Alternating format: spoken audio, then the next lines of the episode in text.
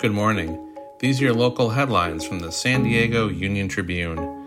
I'm David Clary, and today is Monday, June 13th.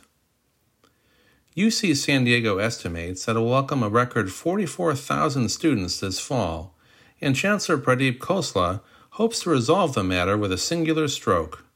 He's leaning toward nearly doubling the university's housing capacity to about 40,000 in a plan that could include lodging near Blue Line trolley stations, possibly stretching all the way through South County.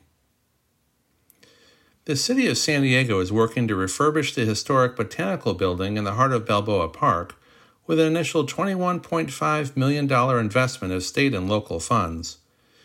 The two year restoration effort of the 107 year old landmark has been put off for nearly a decade because of financing challenges.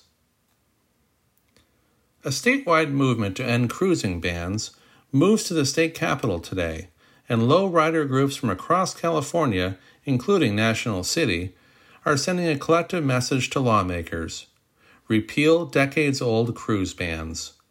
The groups have submitted letters in support of an assembly resolution.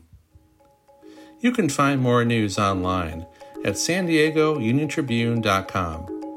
And for more on the biggest stories of the day, listen to our podcast, The San Diego News Fix. Thanks for listening.